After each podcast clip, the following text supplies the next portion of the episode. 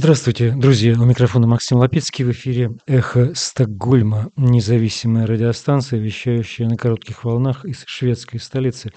Мы были созданы по инициативе шведского интернет-провайдера Банхоф вскоре после начала российской агрессии против независимой Украины. Сегодня двадцать первое ноября. Война продолжается двести семьдесят один день. Уже почти полные девять месяцев. В этой программе вашему вниманию стрим правозащитника-публициста Марка Фейгина с украинским политологом, журналистом, офицером ВСУ Тарасом Березовцом. Они говорят о нашумевшей истории с уничтожением российских солдат, сдавшихся в плен, разбор того, как оно было на самом деле, и нахрапистых атаках ЧВК «Вагнер» на Бахмут, и о цене, которую заплатила украинская армия за освобождение Херсона, и о перспективах военных действий в ближайшее время. В Стокгольме в минувшие дни обильные снегопады создали чрезвычайную ситуацию. На транспорте автобусы не ходили, проблема с уборкой улиц, вечная такая бытовая история для шведской столицы, которая, как всегда, к снегу, большому снегу, оказалось не готово. А вот шведские военные направились в Финляндию для того, чтобы участвовать в ноябрьских экстремальных по погоде условиях, поучаствовать в учениях в южной части Финляндии. Они проводятся военно-морские совместно с несколькими крупными государствами НАТО. Они начинаются во вторник, и в них принимают участие двадцать три боевых корабля. Учения называются «Ледяные ветра-двадцать два», «Freezing Winds-двадцать два». Принимают участие в них двадцать три боевых корабля, как мы сказали, служебных и вспомогательных, транспортные катера, а также береговые и сухопутные военные части с участием множества международных партнеров. Цель – отработка совместных международных операций на побережье Финляндии и в Балтийском море в эту вот ноябрьскую погоду, которая может быть чрезвычайно сложной. Участвует в этих учениях также отряд морской пехоты Соединенных Штатов, в составе примерно сто пятьдесят человек. Они в Финляндии дислоцируются с сентября. МИД Турции вызвал посла Швеции для объяснений по поводу демонстрации у посольства в Стокгольме, которая считается оскорбительной для президента Эрдогана. Об этом сообщает агентство Reuters со ссылкой на дипломатические источники. По мнению Турции, речь идет о сторонниках Рабочей партии Курдистана, которые собрались на демонстрацию возле посольства Турции в Стокгольме. Утверждается, что демонстранты проецировали террористическую пропаганду и оскорбления в адрес президента Эрдогана на здании посольства. В понедельник сеть комитетов автономии Рожава, которая поддерживает революционное движение в курдских районах, опубликовала клип, снятый у посольства Турции в Стокгольме. На одном из проецируемых изображений Эрдоган помещен рядом с флагом ИГИЛ, в другом коллаже гримированный Эрдоган перед радужным флагом. Согласно источникам Reuters, теперь Турция хочет, чтобы Швеция помогла идентифицировать протестующих. МИД Швеции подтверждает, что встреча состоялась. Мы можем подтвердить, что посол Швеции провел встречу в Министерстве иностранных дел Турции. Мы не вдаемся в подробности встречи, пишет МИД в комментариях редакции новостей шведского телевидения. Вы слушаете «Эхо Стокгольма». Напомню, что мы в эфире по вторникам и субботам на коротких волнах в диапазоне тридцать один метра. Частота девять тысяч шестьсот семьдесят килогерц в десять вечера по Киеву и в одиннадцать часов по Москве. И, конечно, мы выкладываем программы на платформах Telegram, SoundCloud и Apple Podcast. А сейчас стрим Марка Фейгина с украинским журналистом и офицером ВСУ Тарасом Березовцом. Дорогие друзья, рад всех приветствовать. Сегодня понедельник, двадцать первое ноября. Время двадцать часов в Киеве, двадцать один час в Москве. И мы э, проводим очередной стрим на канале Фейгин Лайв. Сегодня у нас в гостях наш добрый друг э, Тарас Березовец, э, журналист, политолог, а сейчас офицер ВСУ. Тарас, рад тебя приветствовать. Приветствую, Марк. Рад видеть тебя и зрителей. Э, да. Да, а мы как рады тебя видеть. Естественно, Тарас в Украине, но мы не можем сказать, где, поскольку он военнослужащий. Поэтому этот вопрос мы избежим, но мы назвали эфир «Б». Это отсылка к фильму Ривкина, был такой известный фильм, голливудская картина, замечательная. Просто поскольку все сейчас обсуждают ряд событий, связанных с событиями вот в Макеевке, события, связанные с выдачей Евгения Нужина. Мы этого так или иначе коснемся и как бы вот решили с такой отсылкой эфира назвать, хотя мы поговорим на разные темы. Вот. Ну что, Тарас, давай тогда начнем с самого существенного, вот последних событий, связанных с историей в Макеевке. Ну, предысторию уже все видели, видео все видели. двенадцать вроде Российской Федерации, Минобороны Российской Федерации, судя по видеозаписи, да, потому что других пока источников нет, пытались сдаться. Один из высших открыл огонь. В итоге дальше мы ничего не видели. Запись прерывается, потому что очень многие как-то начинают домысливать. А вот, вы знаете, с дрона мы там посмотрели, еще что-то. Это все, конечно, хорошо, но расследование идет, насколько я понимаю. Вот. Но нас интересует даже не фактура, хотя и о ней я, если ты можешь, коснись. А, а вот вообще сама эта ситуация и а, как к этому относиться. Потому что дискуссия идет приблизительно так, что, ну что, война есть война, первая точка зрения, и такие вещи происходят разные.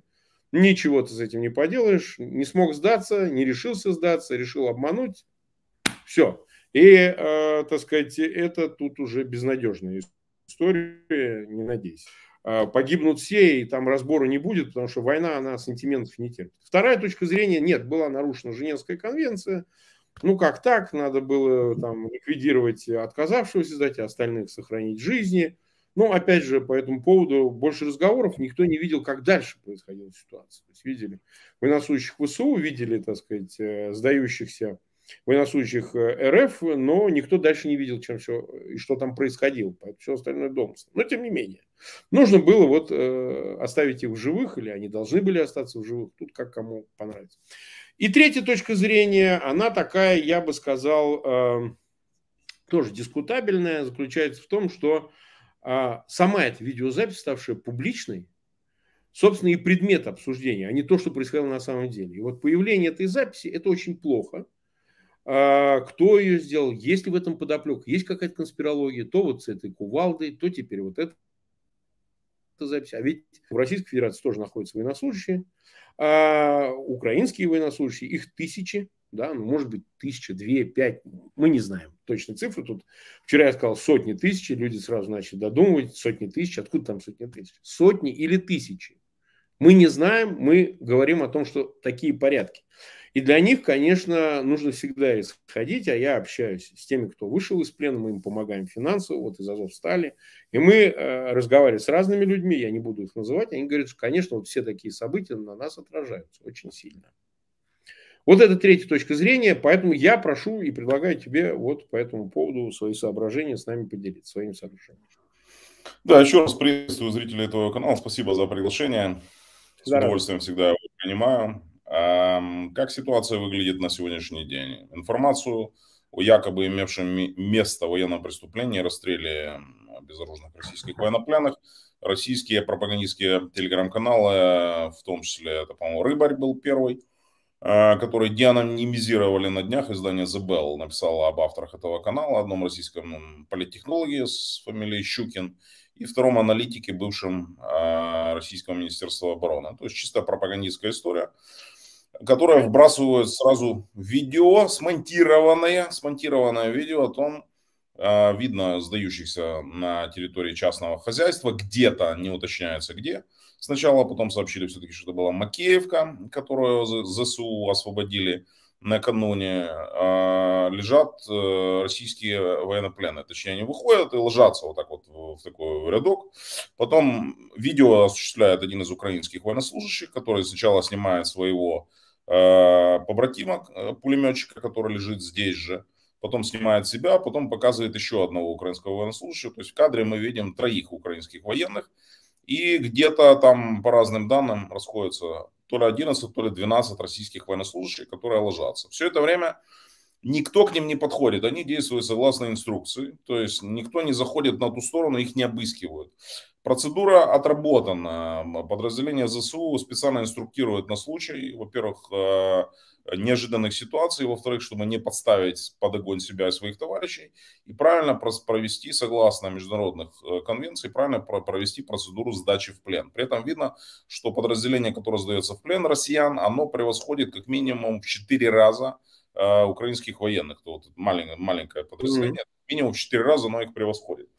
Это усложняет, естественно, сдачу в плен. В таком случае сначала выводятся, то есть к ним никто не подходит, дается команда э, военным э, противника выйти, лечь э, лицом э, на землю, либо на пол, и потом по одному они подзываются за пулемет, они подходят с поднятыми руками, где их обыскивают. Еще раз повторю, есть специальный на этот случай протокол, и всех военных украинской армии инструктируют. Обыскивают по одному э, на предмет наличия оружия, взрывчатых веществ, либо других каких-то неожиданностей, ножей и подобное. Связывают руки и кладут его за пулеметом. При этом за пулемет никто из украинских военных не заходит, потому что он может попасть в случае необходимости открытия огня, он просто окажется на линии огня.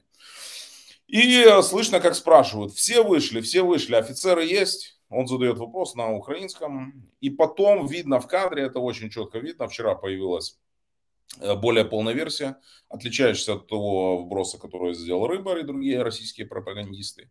Видно, выскакивает... А, видно, смотри, там сначала поднимает голову один из российских военных, когда он спрашивает о том, спрашивает, все ли вышли.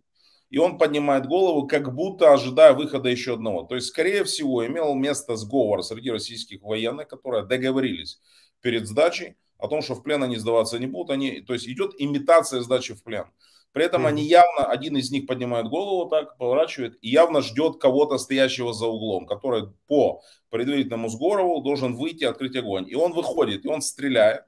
Как минимум один из украинских военнослужащих получил тяжелое ранение. Это видно на последующих кадрах, когда его транспортируют, ему задают вопрос, он находится в сознании, но он получил тяжелое ранение, хотя на нем был бронежилет. И на видео видно где-то три-четыре секунды вот этого российского человека в российской военной форме, в каске, с бородой, на вид где-то приблизительно сорок пять-пятьдесят лет, я бы сказал, который ведет огонь из... АК, ну, судя по тому, что я видел, это А К семьдесят четыре, то есть э, калибра пять сорок пять. И потом на этом запись идут крики, и запись прерывается. Что произошло, дальше мы не знаем. Дальше мы видим следующее видео. Видео, снятое с дрона, которое было сегодня верифицировано э, газетой Нью-Йорк Таймс, которая говорит, да, действительно, вот это первое видео и последующее с дрона, это видео действительно одного порядка, на котором уже лежат тела российских военных э, с видами либо ранений, ну, то есть они обездвижены, они не двигаются. Под некоторыми из них видны вытекающие пятна крови. Были они все убиты или кто-то из них получил ранение в последующем? Об этом неизвестно. Но как ситуация выглядит сейчас? Смотри, на момент, пока они находились там, они не были обысканы, они не являются военнопленными. То есть военнопленными он является с момента того, когда за ним осуществлен полный контроль военнослужащего армии, которой он сдается. То есть с момента, когда он подошел, он был обыскан, он был нейтрализован, либо на него надели наручники, либо связали ему там лентой руки, либо иным способом обездвижен. Вот с этого момента он становится военнопленным. То есть, смотри, опасность была в том, что после того, когда он открыл огонь, у пулеметчика нет времени, он защищает жизни себя и своего подразделения, он действует согласно инструкции. Мы не знаем, вполне возможно, что у тех воен... военных, не военнопленных, это важно, которые лежали на земле, есть оружие. Гранаты, пистолеты, они могли спрятать на теле, и они могут открыть огонь. Поэтому пулеметчик действует согласно инструкции. Поскольку все эти люди не являются военнопленными, они являются солдатами вражеской армии, и идет открытие огня, то есть они нарушили сами процедуру, и более того, они нарушили Женевскую конвенцию. Это является военным преступлением. Обман во время сдачи в плен является военным преступлением. Они являются военными преступниками. Поэтому пулеметчик действует согласно инструкции, он обязан защитить жизни своего подразделения, он обязан по ним стрелять. Опять же, мы не знаем, еще раз повторю, все ли были убиты российские военнослужащие ответным огнем. Это, в принципе, ответным огнем. Никто первым огонь по российским военным не открывал. Огонь велся в ответ на их провокацию. Mm-hmm. Ну вот смотри, э, ну, там у тебя, ты военнослужащие, есть э, твои побратимы. Это наверняка все обсуждают как-то, ну, волей-неволей. Вот так уж получилось. Такие случаи уже бывали, бывают. Кто-то делился чем-то подобным, что вот такое происходило. Что когда, в общем, сдача была не настоящая, а вот, ну, то есть, просто не сделали видеозапись, но такое бывало, как-то обсуждается. Вот что говорят вообще? Были случаи, безусловно. Были случаи на Харьковщине, я о них слышал. Вот, я не буду здесь уточнять от первого источника. Не, не важно. Ну, скажем так, они обсуждались в там, солдатской офицерской среде. Да, они нарушали.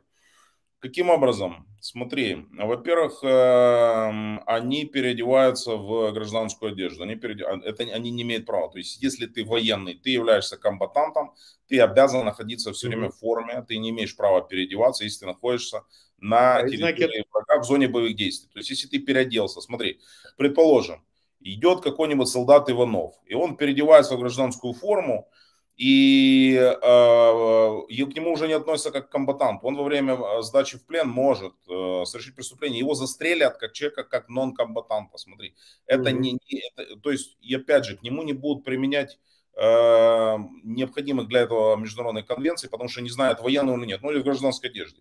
И у нас были случаи, когда переодевались лица, например, бурятской национальности, переодевались mm-hmm. гражданскую одежду и ходили по освобожденным территориям уже после того, когда зашли подразделения украинской армии. Это было больше, чем через неделю. И когда его задержал патруль в гражданской одежде, он начал рассказывать сказки о том, что он местный гражданин и вообще, ну, его выдал акцент.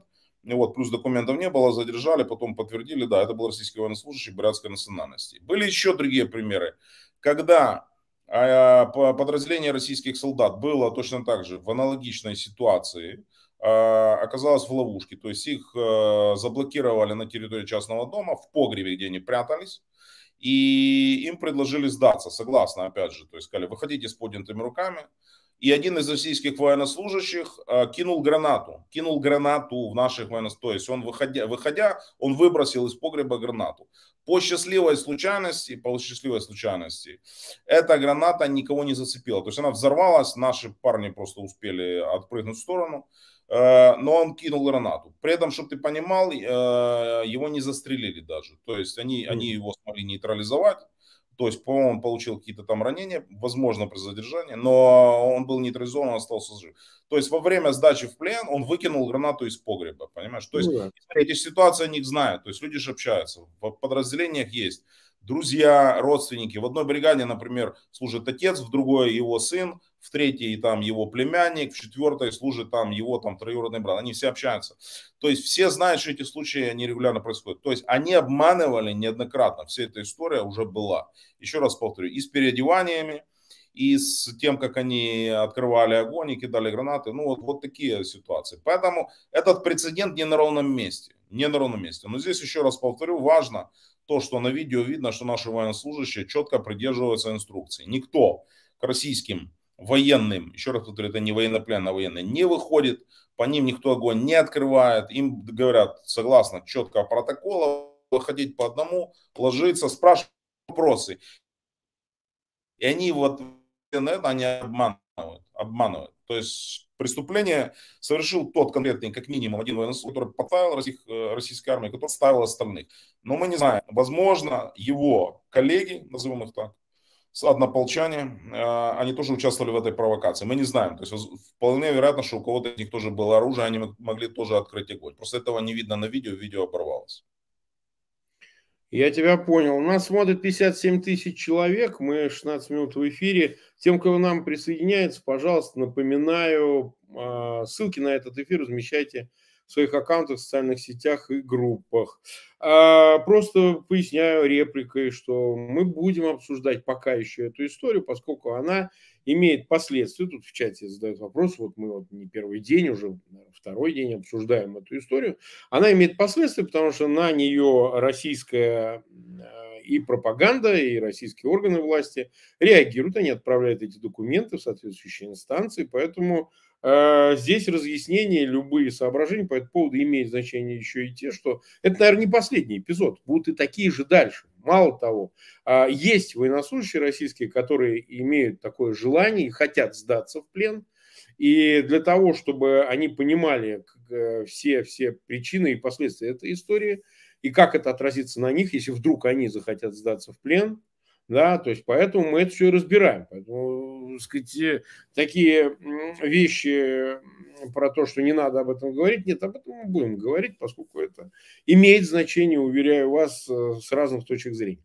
Ну хорошо, вот смотри, эта история предшествовала история с Евгением Нужиным, тоже вызвавшая много шума. Он, будучи судимым за особо тяжкое преступление, находился в местах лишения свободы там, два десятка лет, плюс у него были и дополнительные статьи там, за побег и так далее. Всех деталей, как он сидел и что за дело, мы не знаем. Но, так или иначе, он подписался под призывом Пригожина и попал в парамилитарное, ну или милитарное, как кому нравится, образование, как им называют, ЧВК Вагнер, естественно, какая-то не частная армия. Обычно это просто воинское соединение, которое имеет свою вот эту специфику. И, значит, то ли якобы он в похоронной команде был, то ли не был. Тоже это все не так однозначно. Тут почему-то однозначно судят об этом, а это не совсем так. Разная информация появляется. Но, в общем, он попал в плен. То ли добровольно, то ли не добровольно, но попал в плен.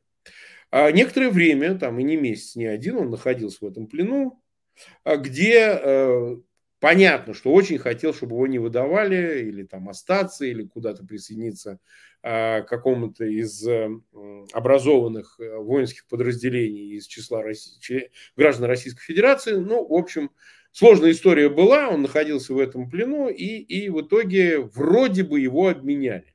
В результате этого обмена, ну, подчеркиваю, сама по себе процедура обмена в данном случае ничего особенного в ней нет, потому что, ну, меняют же других. Одни своих, другие своих.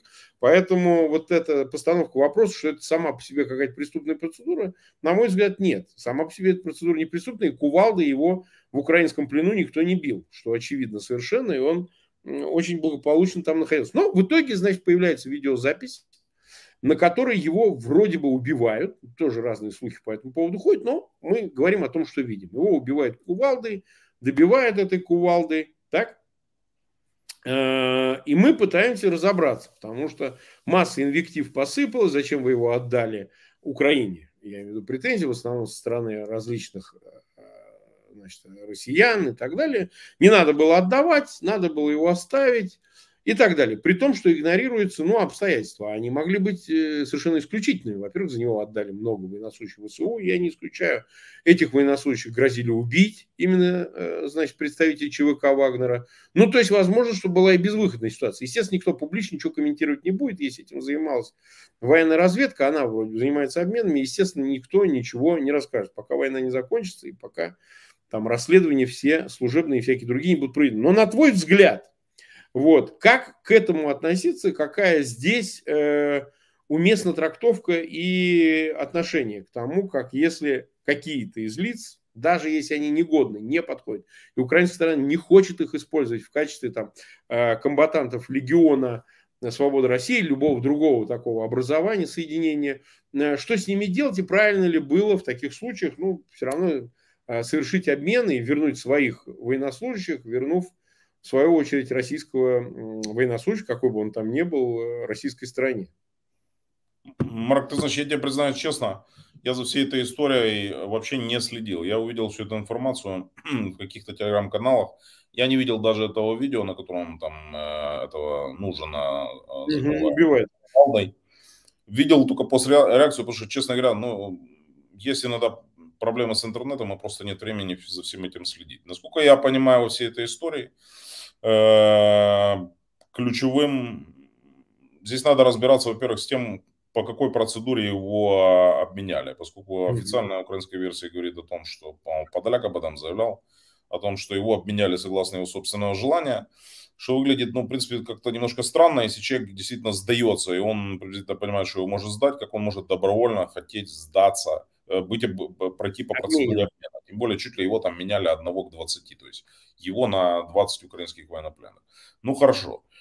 Как минимум несколько версий, ты, в принципе, их озвучил. То есть первая версия, возможно, в том, что он действительно мог был, как об этом заявлял я, Пономарев, он мог быть действительно завербованным российскими спецслужбами агентом, который пытался попасть в легион, значит, как это называется, там, «Свобода», ну, короче, легион, да, который здесь формируется для борьбы с путинской военной машиной. вот, не прошел полиграф и решил вернуться, но не ожидал то, что его попустят в расход. Вторая версия о том, что все это в принципе может быть. Не видел видео, еще раз повторю, не знаю. Это все может быть постановка о том, что на самом деле его спрятали, он жив. Просто. Ну а третья самая поверхностная версия, как мне кажется, более реалистичная, да, лежит на поверхности. То, что он действительно мог провалить задание, и либо его обменяли без его воли, ну, тут, тут надо уточнять, то, что его убили для того, чтобы запугать других российских военнослужащих, в первую очередь наемников Вагнера, чтобы они не сдавались в плен. То есть такая публичная казнь в их, в их стиле. Я думаю, что вот этот третий вариант, что его действительно убили в назидание другим, она основная. Вопрос в том, как его могли выдать, вот это самый большой вопрос, на который у меня нет ответа. Угу, угу. Но считаешь ли ты, что вот все эти истории, они, ну, понятно, как российская страна заинтересована, у нее масса мобилизованных, это не профессиональные военные, это обычные обыватели, и их надо замотивировать, не сдаваться, не отказываться от участия в войне, и э, для нас очевидно, что такие истории будут использоваться, будут показывать, знаешь, как сюжет, э, он, может, выдуманный в аквариуме, э, если ты помнишь Суворова, где, значит, показывают курсантам молодым, грушником, значит, как сжигают Пеньковского. На самом деле все так, может, и не было, но суть здесь не в этом. Там, Пеньковского или кого они там сжигали. То есть это нужно для того, чтобы вновь мобилизован, говорите, что у вас дорога одна на тот свет, а если вы будете сдаваться, ну вот смотрите, что происходит в том, в другом, в третьем случае. Да? Ну, сейчас мы живем в цифровой век, у всех смартфоны, всех телефоны, все это записывается. Сейчас масса материала и того, который еще неизвестен, не публично. Вот если эта пропагандистская машинка так работает, на твой взгляд, она может сработать? То есть люди, особенно вот мы говорим именно о мобилизованных, российских мобилизованных, потому что это люди, ну, в общем, не сильно мотивированные, потому что ну, как-то ехать умирать, он вчера водопроводчиком работал, а сегодня ему, извините, в окопе вольфрамовым шариком через голову летит. То есть, понимаешь, ну, как бы ему нужно, он может до этого вольфрамового шарика хочет перебежать и... так сказать, я пас, я со славянами не воюю, я как бы, что хотите делайте, все, не хочу воевать, просто не хочу. Тем более, что вот сейчас ширится, появляется видеозапись, там где-то в Белгороде сегодня показали запись, как двоих уже э, задержали да. по статье об отказе исполнения приказа. Ну, им грозит до трех лет, а там, может, и больше, кстати, могут навесить, но сам факт. То есть, как могут это повлиять? И есть ли у тебя информация вот по фронту, продолжается ли сдача в плен, попадание в плен, несмотря даже на все вот эти факты? В плен сдавались, особенно мобилизированные граждане, достаточно активно. Сдавались группами. Есть случаи, например, по Херсонской области, перед тем, как они сюда сбежали, сдавались в том числе с бронетехникой. Мне известны как минимум два случая, когда сдавались вместе с бронетехникой, целыми подразделениями. В одном случае они даже застрелили своего офицера, вот эти вновь мобилизированные граждане, поскольку он мешал их намерению сдаться в плен. Они его просто грохнули и перешли условную линию фронта. Ну, здесь нет как такого фронта, здесь есть расстояние иногда очень близко. Минимальное расстояние, на котором я был там от российских позиций, было пятьсот метров, вот, а максимально оно может быть там четыре-пять километров, ну, смотря где, опять же. Вот, поэтому... Сдаются, сдаются, продолжают. То, что касается донецкого направления, там все усложняется тем, что там все идет в условиях реального стрелкового боя. Идут штурмы с периодичностью от семи до десяти в день на одни и те же позиции. То есть ты должен понимать, что интенсивность вот просто немыслимая. Идут постоянные обстрелы, обстрелы РСЗО, танки, ствольная артиллерия, минометы, гранатометы. Потом они начинают штурмовать. Штурм... Идут просто лобовые атаки. То есть э, смысл этого захватить Бахмут для того, чтобы открыть ворота Донбасса. Потому что если ты берешь Бахмут, у тебя уже дальше открывается оперативное пространство. Ты выходишь, там у тебя идет вот так по цепочке. Э, Славянск, Краматорск, Дружковка и Константиновка. То есть все, все, ты заходишь здесь и уже просто там разрезаешь линию обороны. Вот. Поэтому они штурмуют, причем штурмуют как э, мобиками, которых они бросают просто бессмысленные атаки. Основная цель — вскрыть наши огневые точки, а потом идут вагнеры. Вагнеры работают, вот то, что говорят э, бойцы, с которыми я общался, они работают очень хорошо. Они работают по определенным схемам. У них есть своя авиация, у них есть своя артиллерия, у них есть свои минометы, есть свои танки и есть свои штурмовые группы. Обычно сначала отрабатывают в течение нескольких часов э, артиллерией, танками, минометами, так что нельзя просто голову поднять.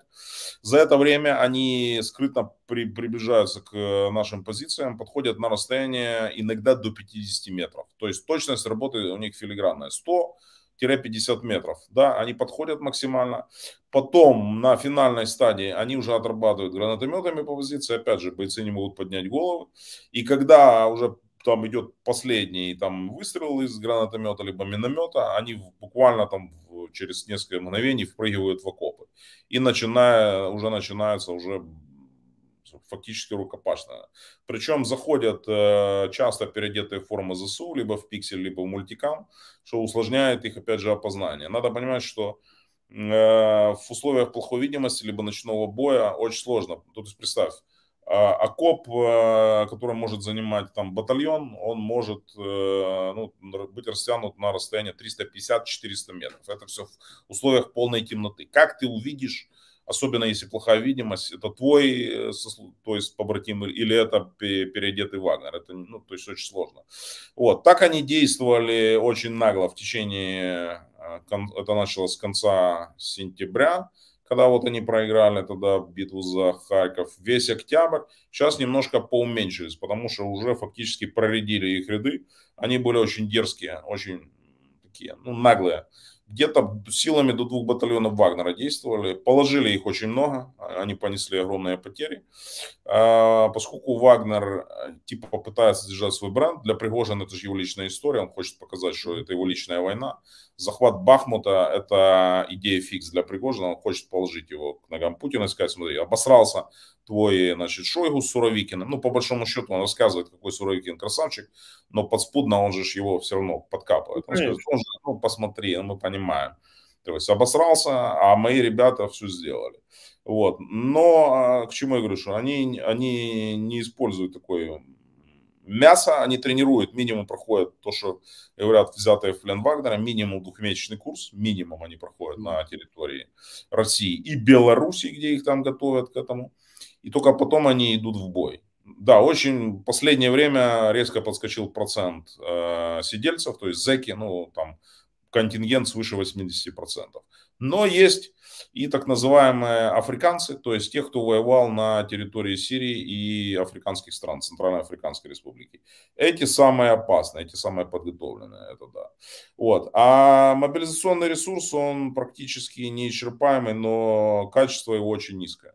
Воевать они не умеют, но приблизительно, смотри, наши видят э, с БПЛА, например, да, вот они там сидят, их где-то скучковались, даже, они должны сосредоточены быть по огневым точкам, то есть нельзя находиться в одном месте. Ну, они видят кучу, где-то сидят в окопе, их накрывают артиллерией, они даже не поднимают голову, идет свист, нормальный солдат в этот момент вот просто смотрит, что... То есть у тебя есть, когда мина летит, три-четыре секунды, то есть э, свист э, кассетки чуть больше, где-то пять-шесть секунд, у тебя есть время спрятаться. То есть если только слышишь опытный солдат, он тут же начинает где-то, блин, прыгать, то есть падать максимально до окопа, значит, сгруппироваться. И вот, если присыпет, чтобы легче было выкапываться. Эти просто стоят с открытыми ртами, и вот их накрывает, и они продолжают, то есть часть полегла, а остальные просто в шоке продолжают дальше стоять. Потом он накрывает этих, то есть они не пытаются, не делают попыток сбежать, спрятаться, то есть это просто вот выглядит, знаешь, как стрельба по сидящим, как sitting ducks, да, по, по сидящим. Да. Вот так это выглядит. Хм. Так, сейчас... Поговорим об этом. тридцать одну минуту мы в эфире, семьдесят одна с половиной тысяч у нас уже в эфире в прямом, и двадцать тысяч поставили лайки. Я благодарю всех, кто с нами сейчас в эфире находится. Просьба большая, пожалуйста, ссылки на этот эфир размещайте в своих аккаунтах в социальных сетях и группах. Обязательно, обязательно подписывайтесь на канал Фейгин Лайф и на канал Тараса Березовца, несмотря на то, что он... офицеры находятся на войне, он все-таки ведет свои эфиры. Поэтому для того, чтобы получать более оперативную информацию и вот смотреть его видео, вы подписывайтесь на его канал тоже. Вот смотри, тогда вопрос следующий. А, ну, я понимаю, что ты в разных местах бываешь, но вот твоя оценка относительно операции, которая, в общем, завершилась отводом войск с правого берега от Херсона, российских войск. Ну, понятно, давление было большим, линия фронта менялась, мы это видели на глазах. Там и Дучана, и дальше она двигалась и так далее. И вот резкое решение о быстром эвакуации, хотя она, в общем, шла, эта эвакуация какое-то время, для нас это очевидно. А вот военный и политический аспект, потому что военный, ну, ты сам скажи, как тебе это видится, а политический тоже, потому что, ну, ты же слышишь, разговор идет о договорниках, о том, что это договорняк между американцами и э, Россией, в нем не участвует Киев, естественно, но это какие-то попытки там какие-то вещи закрепить, как-то договориться, ну, или там в поддавки сыграть. Ну, понятно, что какие-то вещи, может быть, и происходят, но как вот это видится с, что называется, передовой, как это обсуждают, может быть, военнослужащие, как это, какое впечатление возникает оттуда, потому что мы-то все-таки со стороны немного на это смотрим. Никак она не обсуждается, по одной единственной причине, из-за того, что начудил Илон Маск, старлинки во многих случаях перестали работать. И а они реально было... перестали работать, да? Они реально перестали. Сначала замедлились. Ну, там, где, смотри, они либо перестали работать, а в тех случаях, где они остались, они стали работать раз в пять, наверное, медленнее, чем были до того. Но я помню, как старлинки летали, условно говоря, интернет там весной. И то, что началось осенью, сразу, кстати, после Харьковского наступления, началось резкое замедление. Причем это было... и на Херсонщине, и на Харьковщине. Вот. Поэтому, чтобы ты понимал, в большинстве случаев, поскольку когда оккупанты уходят, они подрывают, уничтожают вышки мобильной связи, либо просто чаще всего воруют с них оборудование. То есть чаще всего. То есть вышки даже могут стоять, а оборудования нет. То есть они подгоняли такие вот вышки, там срезали вот это, значит, эти все передатчики. То есть они все воруют. Мы сегодня были в одной из школ, освобожденной Херсонской области, туда уже ближе к Херсону, под Херсоном, вот, заходили как раз там просто, уже проверяли на предмет там взрывоопасных веществ, чтобы они там какие-то сюрпризов не оставили, дети могут зайти, вот, ну, кроме того, что там все насрано и насано, извини, то есть там везде mm-hmm. запах. Они обосрали все, то есть, ну, извините за подробности, то есть, причем специально вот сваливали в кучу учебники какие-то там украинского языка, истории, и на них испражнялись просто, просто испражнялись. Это, знаешь, это какая-то, это какой-то фетиш, это больные просто люди. Как же я не удивлю. Вот вот, они украли все, то есть, они украли у детей, значит, украли, значит, там эти мойки украли, значит, унитазы украли, выворотили розетки полностью, все, что было там, значит, печи с кухни, все, все, что было, они все вывезли. То есть вот, вот как это, собственно, происходит. Они ничего не оставляют.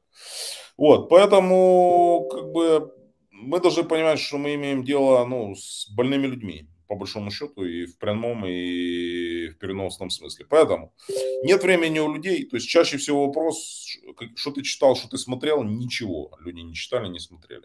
Обычно люди либо спят, либо стираются, либо если там, ну, есть у кого-то интернет, кто-то раздает, обычно там э, э, читают э, какие-то сообщения, либо видео от родных, и им тоже записывают, кидают. Ну, могут посмотреть каких-то блогеров. Вот, тебя могут там посмотреть, да, там посмотреть там, ну, каких-то, да. Вот, все зависит там от, от личных предпочтений. Кто-то Швеца смотрит там. там Что да, далеко, чтобы не отходить, вот я призываю всех наших зрителей, вы в Твиттере начните Илона Маску писать, бомбить, что Илон, это некрасиво, ты поступаешь как редиска, давай-ка ты бы это, э, это, ну, старлинки опять запусти, там, не жилься денег, ты, чувак, богатый, давайте прям вот те, кто у нас...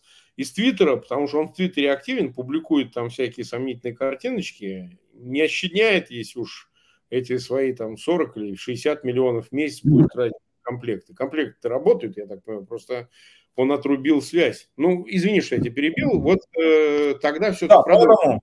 Поэтому, поэтому по поводу всех вот этих всех историй, договорники, недоговорники, никто их не обсуждает, по большому счету, поскольку для солдата важен факт, то есть освободили...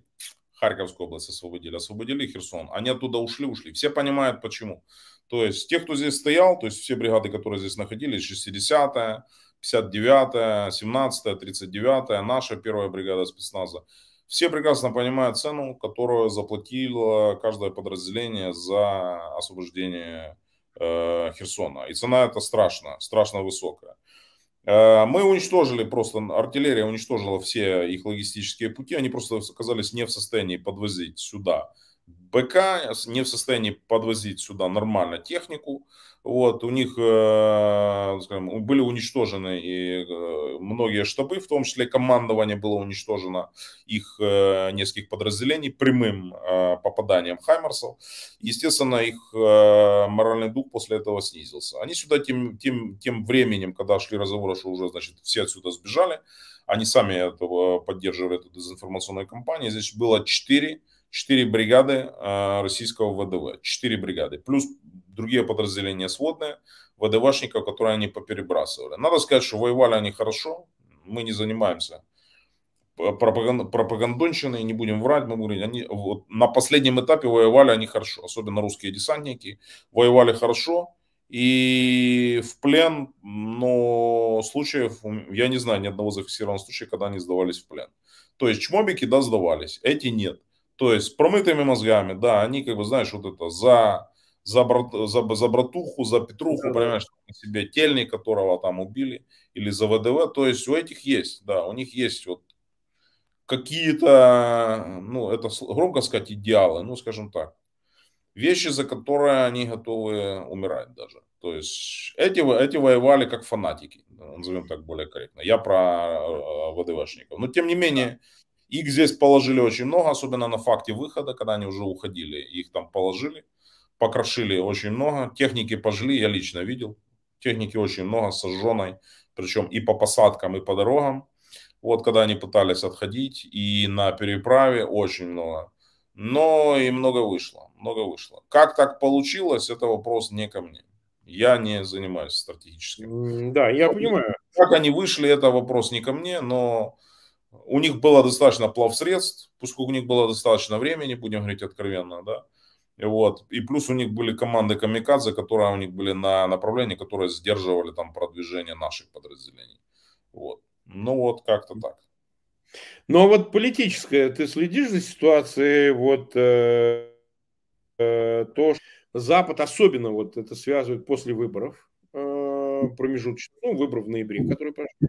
Конгресса, несмотря на то, что, в общем, искомого результата республиканцы не получили, ну, там, например, Сенат остался за демократами, ну, там, один голос, собственно, вице-президента, это понятно, и, в общем, не такое ощутимое большинство в Палате представителей, с одной стороны, но это явное, может быть, циклическое изменение ситуации, при котором для демократической администрации какие-то вещи сложнее будет осуществлять, а заявление там Маккартни, нынешнего теперь руководителя большинства республиканцев в Палате представителей, там, в конце концов, сына Трампа, мы видим, он за, так сказать, они за снижение помощи Украине и так далее, и фоном к этому идут разные разговоры, это пишет американская пресса, это не то, что там какая-то, знаешь, непроверенные источники, об этом пишет американская пресса, что какое-то давление осуществляется на Киев с тем, чтобы он, ну, как не делал заявление об отказе от переговоров с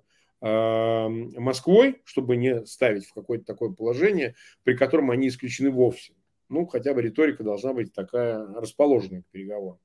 Кажется ли тебе, что это... отступление из Херсона можно рассматривать как некий этап попытки навязывания переговоров Москвой, ну, через Соединенные Штаты, через иных посредников, там, в Европе частично и так далее.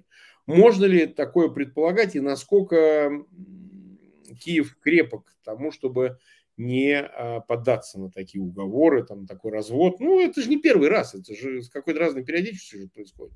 Вот как тебе это смотрится оттуда? Марк, я тебе скажу сразу, это вопрос прерогативы президента Украины, министра иностранных дел, всех тех, кто уполномочены украинской властью вести соответствующие переговоры. Этими переговорами должны заниматься политики, должны заниматься дипломаты. Задача армии обеспечить украинской дипломатии необходимые переговорные позиции, что, в принципе, украинская армия на данный момент и делает. Я не, не представляю официальной точки зрения, там, я, понимаю. Я могу высказать свои личные субъективные оценки, которые могут быть там, нам интересно, опять же, не до конца компетентными, поскольку я сейчас не имею возможности следить за всем происходящим. Но как Как я вижу по сообщениям тех изданий, которые я читаю, американских в первую очередь, безусловно, тренд на то, чтобы подтолкнуть руководство Украины к переговорам, он есть, и он начинает возрастать. Поскольку на первом этапе они первоначально хотели, по крайней мере, добиться от Киева публичной готовности к таким переговорам. В принципе, не сказать, что мы вот готовы завтра начать эти переговоры. Они хотели услышать от Зеленского, что он, в принципе, от этих переговоров не отказывается. И, безусловно, визиты Джейка Салливана, а потом э, Уильяма Бёрнса, э, директора ЦРУ, в Киев, э, они являются частью этой стратегии. Да, с одной стороны, Бёрнс, конечно, встречался с своим э, визави э, Нарышкиным и предупредил его, так и было, очевидно, о риске ядерной эскалации. Но, с другой стороны, я уверен, он точно так же зондировал почву и в Анкаре на встрече с Нарышкиным, и точно так же с Зеленским относительно возможности подобных переговоров. Почему? Поскольку у Байдена, во-первых, а, не хотят э, быстрого поражения Путина, они не хотят его, они хотят, чтобы это обескровливание, не хотят по одной ключевой причине. Они не знают, кто может прийти в случае падения власти. Какой-нибудь ядерный террорист типа Пригожина или Кадырова. Ну, да. Еще хуже, они вместе, понимаешь? Да, да, даже тот же самый Патрушев, непонятно, чего от него ждать. То есть Путин... А ты думаешь, а ты думаешь, Путин и через своих конфидентов именно так ставит вопрос, что вы что хотите, чтобы, так сказать, на место мне, значит, стареющему в деменции, значит, однояичковому самцу пришел вот такой как бы Пригожин с его бэкграундом, не говоря уже о Кадырове. Ты думаешь, он это эксплуатирует? Я думаю, уверен, просто уверен, что он это эксплуатирует. Уверен. Идем mm-hmm. далее. Значит, с одной стороны, Путин с своими играми, с другой стороны, страхи администрации Байдена о том, что быстрое поражение Путина. Они помнят развал Советского Союза и как удалось фактически титаническим усилиям американской дипломатии. Это, знаешь, напоминало книгу «двенадцать стульев». Помнишь, когда аукцион провалился и стулья начали расползаться? Да? Точно. И вот Остап Ибрагимович с Кисой Воробьяниным метались по всей совдепе, значит, в лихорадочных попытках эти стулья поймать. В конечном итоге им это не удалось, двенадцатый стул они упустили. Вот он, он, конечно, он Ильфа и Петрова не считал, я имею в виду Джозеф Байден. Поздравим его, кстати, с восьмидесятилетием, он это заслужил. Но я думаю, что он приблизительно мыслит в категориях человека, который читал книгу «Шедевр» Ильфа и Петрова, и он боится, что эти двенадцать стульев, то есть, фигурально говоря, эти все боеголовки, они начнут расползаться непонятно куда. Какой-нибудь себе Кадыров прихватит, утащит себе на Кавказ там десяток боеголовок, где-нибудь какой-нибудь э, сбрендивший генерал на Камчатке, значит, там перестанет, отрежет связь с Москвой, перестанет выходить и начнет угрожать там запустить э, ракеты по Аляске. Ну, непонятно. Это первая причина. Вторая причина заключается в том, что они, в принципе, осознают риски для мировой экономики, в том числе американской, продолжения войны в Украине. И все видят последствия. Огромная инфляция, огромнейшие проблемы, связанные с затормаживанием торговых связей, переориентация на Россию террористических режимов типа Ирана. И они боятся сколачивания некой новой оси. Вот как были страны оси во Второй мировой войне, Италия, фашистская, нацистская Германия, империалистическая Япония. То есть вот они боятся, что некий такой клуб сейчас создастся. Понятно, с возможностями на десять порядков меньше, чем это было тогда у Гитлера, Сталина и императора Японии. Это понятно. Но тем не менее опасность в том, что эти маргиналы, там условно говоря, Северная Корея, Россия, Иран, какой-нибудь Сирия, сейчас что-то намутят. И, условно говоря, не, не факт, что не всплывет какое-нибудь ядерное оружие сейчас в Иране, mm-hmm. понимаешь? Этот Иран mm-hmm. думает, это ядерное оружие доставить на территорию того же Израиля и подорвать его где-нибудь вообще да, в центре, да, да, да. В центре где-нибудь там Тель-Авива. Ну, никто ж не знает. И поэтому они, понятно, пытаются всю эту историю для себя упредить. А упредить как? Ну, прекратив конфликт. То есть. Ну и плюс их очень сильно беспокоит э, то, что Китай становится выгодополучателем от всей этой истории. Ты, кстати, об этом говорил в своем вчерашнем стриме. Да, да, да. На стриме я его успел так э, посмотреть. Э, Китай, да, безусловно, он выгодополучатель, поскольку он возвысился настолько, что он уже предлагает Америке э, делить мир на двоих, две сверхдержавы, КНР и США. Заявляет об этом. Путин, ты сам об этом вчера сказал, абсолютно устраивает руководство Китая. Си Цзиньпин – это лучший человек, о котором они могут только, только мечтать.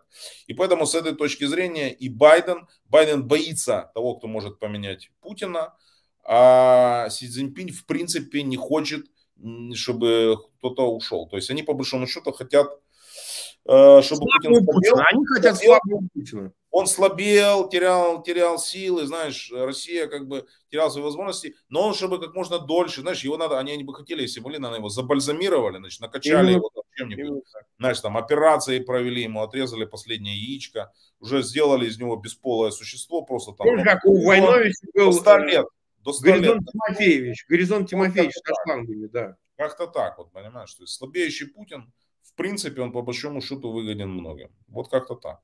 Ну, я с тобой вот совершенно согласен. Мне тоже кажется, что вот эта вся суета, я, естественно, считаю, что это ошибочная стратегия, что никаких э, не получится и переговоров, и их ни в коем случае не надо делать, потому что факторы, связанные со стабильностью режима Путина, они не связаны с переговорным процессом и возможностью э, спасения этого режима, потому что завтра после переговоров, даже если заставят на что-то пойти, ну, войти в переговорный процесс, никто территории не уступит в Украине, они придумают еще какой-то предлог, по которому надо помогать режиму Путина. Снимите санкции, иначе Путина не станет. Вы представляете, что будет? Вот не станет Путина, будет Пригожин. И что вы будете делать? Надо санкции. Вы понимаете, экономика туда-сюда. Вот ценовой коридор уберите, пожалуйста, для нефти и газа, потому что Путина же не станет. Понимаете? А он же старенький, он же все, он ходит согбенный. Вот у него ручки кривые там, значит, болят. Это как это у него это... это забыл это слово. Ну, забыл вообще заболевание. Значит, э, вот давайте его сохранять. Вот э, просто у нас люди не понимают, они как поверхностно относятся. А на самом деле это очень точное попадание, практически сорок процентов. Я думаю, это главный мотив, и это главный развод, на котором можно, э, значит, такого же старенького Байдена, хоть и он, конечно, не читал никаким Путиным, вот, но развести на предмет того, что страхов больше, рисков больше, нежели вот оставить все как есть, потому что, ну, как бы жизнь продолжится, а тут, ну, как бы, что там, ладно, там какие-то, замириться на чем-нибудь, отложить долгий ящик, это снова. На самом деле это очень-очень опасная модель, поскольку по этому пути Путин, в принципе, с разными успехами шел в течение долгого времени, сохранялся, потом набирал вес, значит, укреплялся и начинал все по новой, да. Если уж не он, то, во всяком случае, его окружение никогда не оставляло этих надежд, а он и сам олицетворение системы, но и часть ее. Вот это очень важно понять, что победить надо систему, а никак не отдельно взятого Путина, и в этом смысле, конечно, здесь совершенно иная нужна стратегия, как раз стратегия изменения России как таковой, может, она и не останется такой, какая она сейчас. Ну, хорошо, вот мы э, с тобой почти пятьдесят минут в эфире, у нас еще есть немного времени, и восемьдесят пять тысяч нас смотрит. Э, э, на твой взгляд, э, такой вопрос задам. Я понимаю, ты ограничен, э, в общем, ну, твоим статусом и так далее. Мы стараемся, ты просто отвечай как то, что можно, и то, что ты считаешь нужным. Но все-таки, на твой взгляд, как будет развиваться ситуация? Вот мы говорим, как это сторонние силы, влияя на Киев, пытаются, да, ну, с Москвой вообще все ясно, там, она пропащая. А вот Запад мы видим, чего хочет и как, да, разобрались с этим, по-моему, прекрасный анализ. На твой взгляд, что будет делать Украина и Киев? Даже под угрозой, если вдруг такое возникнет, там, меньшего обеспечения военной помощью, да, необходимыми военными ресурсами, это и вооружение, и боеприпасы, ну и там частично политической поддержки. Какие первые, как Украине следует себя вести, и, ну не знаю, может это будет связано с зимним наступлением или наоборот обороной. Вот как, если в контексте до весны это рассмотреть, что ты видишь, вот каков твой анализ? Ну, я думаю, что военная обстановка будет оставаться напряженной. В течение всей зимы никакого, никакой заморозки конфликта не будет, никто не останется в окопах, просто потому что, в принципе, это сложно. Ну, то есть климатические условия в Украине такие, что даже если температура там ноль, здесь очень сыро. Ну, вот, на юге особенно очень сыро. Вот, а восток, плюс давайте добавим сюда отключение света, которое происходит. То есть это будет все гнать, безусловно, вперед. Я имею в виду армию Украины, плюс понимание того, что Россия сейчас сможет посыпаться. Два поражения подряд. Это mm-hmm. плохо, а три поражения подряд это будет катастрофично. Mm-hmm. Вот сейчас надо сконцентрировать усилия на нанесении третьего поражения, очевидного для всех, в первую очередь для российской элиты. и российских, не буду использовать слово общество, нет российского общества. То есть есть группы по разным да. интересам российских граждан, людей, имеющих российские паспорта. То есть надо нанести третье очевидное поражение. Где оно может быть? Со всей очевидностью можно сказать, что это будет либо Донбасс, то есть направление Бахмутское, там, где сейчас идут лихорадочные попытки Пригожина добиться хоть какого-то успеха, либо это может быть еще одно из направлений. Наиболее перспективным таким выглядит, например, освобождение Мелитополя, крупнейшего железнодорожного узла юга Украины, который, контроль над которым позволит нам разрезать российскую группировку и ликвидировать так называемый э, мост, как они его называют, сухопутный коридор из э, России и Ростовской области через Мариуполь, Бердянск, далее Мелитополь в оккупированный Крым. То есть освобождение Мелитополя, по сути, э, это уже будет означать обрушение российской всей системы обороны, после которой они, они, они начнут откатываться сами. Как они ушли из Херсона, они точно так же полностью очистят Запорожскую, Херсонскую область и отойдут за перешеек, и уже там они укрепятся. Это позволит точно так же, на самом деле, до Донецка от Бахмута же очень близко. То есть, смотри, да. если сломать их военную машину там окончательно, то после этого нанесение военного поражения с возвращением контроля ЗСУ над Донецком – это все лишь вопрос времени. То есть Луганск – это технический вопрос. Донецк, вот смотри, их поражение там – это уже будет знаковое. То есть это уже, в принципе, будет означать, с одной стороны, это хорошо, а с другой стороны, плохо. Почему это плохо? Потому что тогда у Путина не останется другого ресурса, кроме как использовать ядерное оружие. Я всегда говорил, что чем, чем катастрофичнее будет поражение и стремительнее России, тем быстрее мы приблизимся также стремительно к ядерному сценарию. То есть, если это обрушение будет происходить медленно, но так как приблизительно как сейчас, то есть, да, идет освобождение, но оно не идет, знаешь, так вот, как бы так вот. Да, я понимаю. Есть какая-то пауза, они делают вид, что они где-то наступают. С маской мы это называем, со смазкой. Да, поэтому чем быстрее наступит это военное поражение, тем быстрее мы приблизимся к ядерному сценарию. Я считаю, что э, вероятность использования Путиным ядерного оружия возрастает, безусловно, с каждой нашей военной победой. Как минимум тактического, и он может это применить, тактическое оружие, в нескольких местах. Нанесение удара тактическим ядерным оружием по группировке, например, на Донбассе или в Харьковской области, или в Херсонской области. Например, город Херсон может быть полностью разрушен. Они сейчас начинают э, методично обстреливать город, он практически не подвергался обстрелам. Я был там за день до приезда президента Зеленского, город на девяносто девять процентов целый. Вот. Сейчас они его будут разрушать, и надо понимать, что тем людям, которые там остаются, они должны оценивать все свои риски. И, естественно, если есть куда, лучше уехать и не возвращаться, поскольку они будут сейчас его систематически разрушать. И Херсон – это одна из возможных целей нанесения тактического ядерного удара, если он вообще будет, если он будет. Mm-hmm. Вот. Естественно, по мере приближения этой эскалации, Запад, когда они будут видеть стремительную победу украинской армии и возможность приближения ядерного оружия, плюс у Путина же есть каналы, по которым он доносит эту информацию через того же Бёрнса. Если mm-hmm. они получат информацию, он им скажет, что вот если они сейчас еще там зайдут куда-нибудь, вот там, не знаю, в Донецк или в Луганск, я сейчас точно кину там бомбу или применю тактическое оружие. Они, естественно, будут требовать от Зеленского сесть за стол переговоров и заключить, если не мир, то как минимум перемирие. Я считаю, что в принципе до следующей весны судьба этой войны будет предопределена. То есть мы будем видеть дальнейшие пути сценария, развилку. То есть до весны мы будем понимать, когда эта война закончится. Базовый сценарий, что эта война закончится через год, приблизительно год-полтора. То есть она закончится либо к осени две тысячи двадцать третьего, либо к весне две тысячи двадцать четвёртого года. Но все может произойти быстрее. Отсюда вот эти прогнозы, которые дал Шольц недавно. Он сказал, что к весне война закончится в Украине. То есть это же не пальцем тыканье, значит, они оперируют конкретными датами, конкретными фактами. И они знают приблизительно точка, и они ведут эти консультации с Путиным. То есть есть некие договоренности. И они говорят ему, что возможно, вот как вся остановится линия фронта по состоянию там, на весну две тысячи двадцать третьего года, ты должен быть готов сесть за стол переговоров с Путиным, э, с Зеленским. А Зеленскому, соответственно, они говорят то же самое. Оправдаются ли эти надежды на то, что они посадят Зеленского за стол с переговором с Путиным? Пока у меня ответа нет. Пока Зеленский на эти переговоры не согласен. Как будет ситуация дальше? Это будет самая тяжелая зима э, в Европе для Украины, я имею в виду. вообще для всех стран, если сравнивать. Самая тяжелая зима после окончания Второй мировой войны.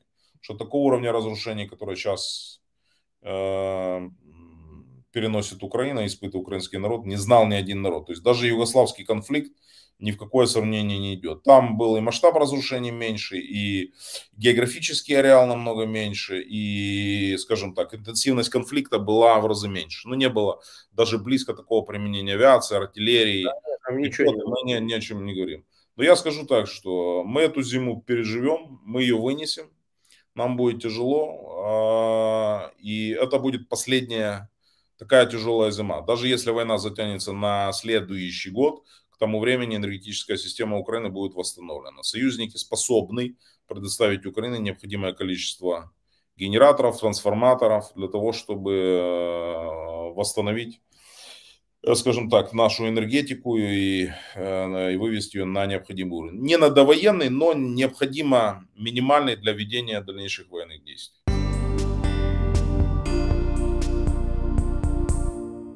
Это был стрим Марка Фейгина с украинским политологом и журналистом, действующим офицером ВСУ Тарасом Березовцом. Вы слушали «Эхо Стокгольма». Напомню, что мы в эфире по вторникам и субботам на коротких волнах в диапазоне тридцать один метра, частота девять тысяч шестьсот семьдесят килогерц, в десять вечера по Киеву и в одиннадцать часов по Москве. Ну и, конечно, мы выкладываем программы на платформе Telegram, в SoundCloud и Apple Podcast. Под финал композиция «Снег», которого сейчас больше, чем достаточно в Стокгольме, поет Лалих «Снег». Передачу готовил Максим Лапецкий. Всего доброго и до встреч в наших эфирах. Snart dör och gården blivit vit. Då vet att jag drömmer, jag drömmer dig hit. När allt snart dör och gården blivit kall. Då vet att jag drömmer, för det är snö. Det är sommar överallt. Då vet jag att jag finns, att jag finns kvar hos dig. Trots att jag alltid springer, jag är där du har mig. Om du inte hör mig, om du inte gör, så ska jag sjunga för dig, precis så du hör.